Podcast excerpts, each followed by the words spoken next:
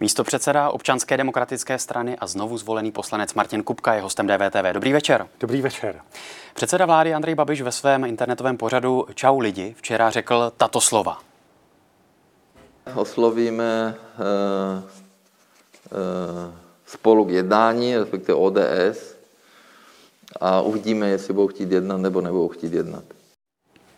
Budete chtít jednat s hnutím ano? Nebudeme ani jednat? Nebavíme se teď o jednání o vládě, ale o jednání třeba, jak bude fungovat nová poslanecká sněmovna? Tam nepochybně jednání proběhnou, musí proběhnout. Konec konců je to demokraticky zvolená poslanecká sněmovna.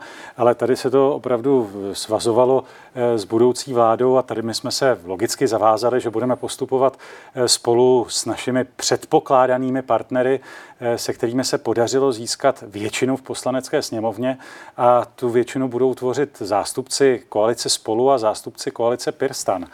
Tohle je také jasná zpráva jak pro Andreje Babiše, tak pro prezidenta. A už vás hnutí ano oslovilo k tomu jednání?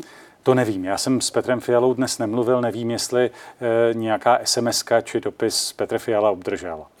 Předseda sněmovny Radek Vondráček z Hnutí Ano na CNN Prima News řekl, úspěch se počítá na mandáty. Máme o jeden víc, vítězem je Hnutí Ano, protože se počítají mandáty. Jako výrazně nejsilnější subjekt máme morální oprávnění, abychom si řekli o křeslo předsedy sněmovny.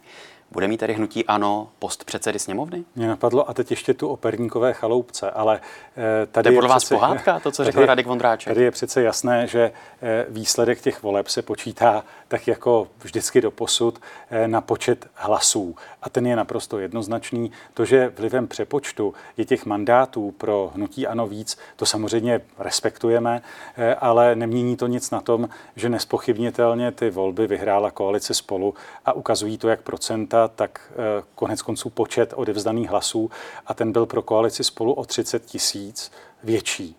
A když bude mít eh, hnutí ANO v nové sněmovně nejvíce mandátů, nejsilnější poslanecký klub, vlastně víc než dvakrát víc poslanců než klub občanské demokratické strany, protože budete mít samostatné kluby, tak nenáležel by jim ten post předsedy sněmovny? Nebyl by to znak i, řekněme, třeba velkorysosti ze strany vítěze voleb? Eh, já myslím, že na místě a my určitě budeme respektovat proporční sestavení sněmovny, ale důležité je zároveň povědět, že ten post logicky přísluší vítězi voleb a to je koalice spolu.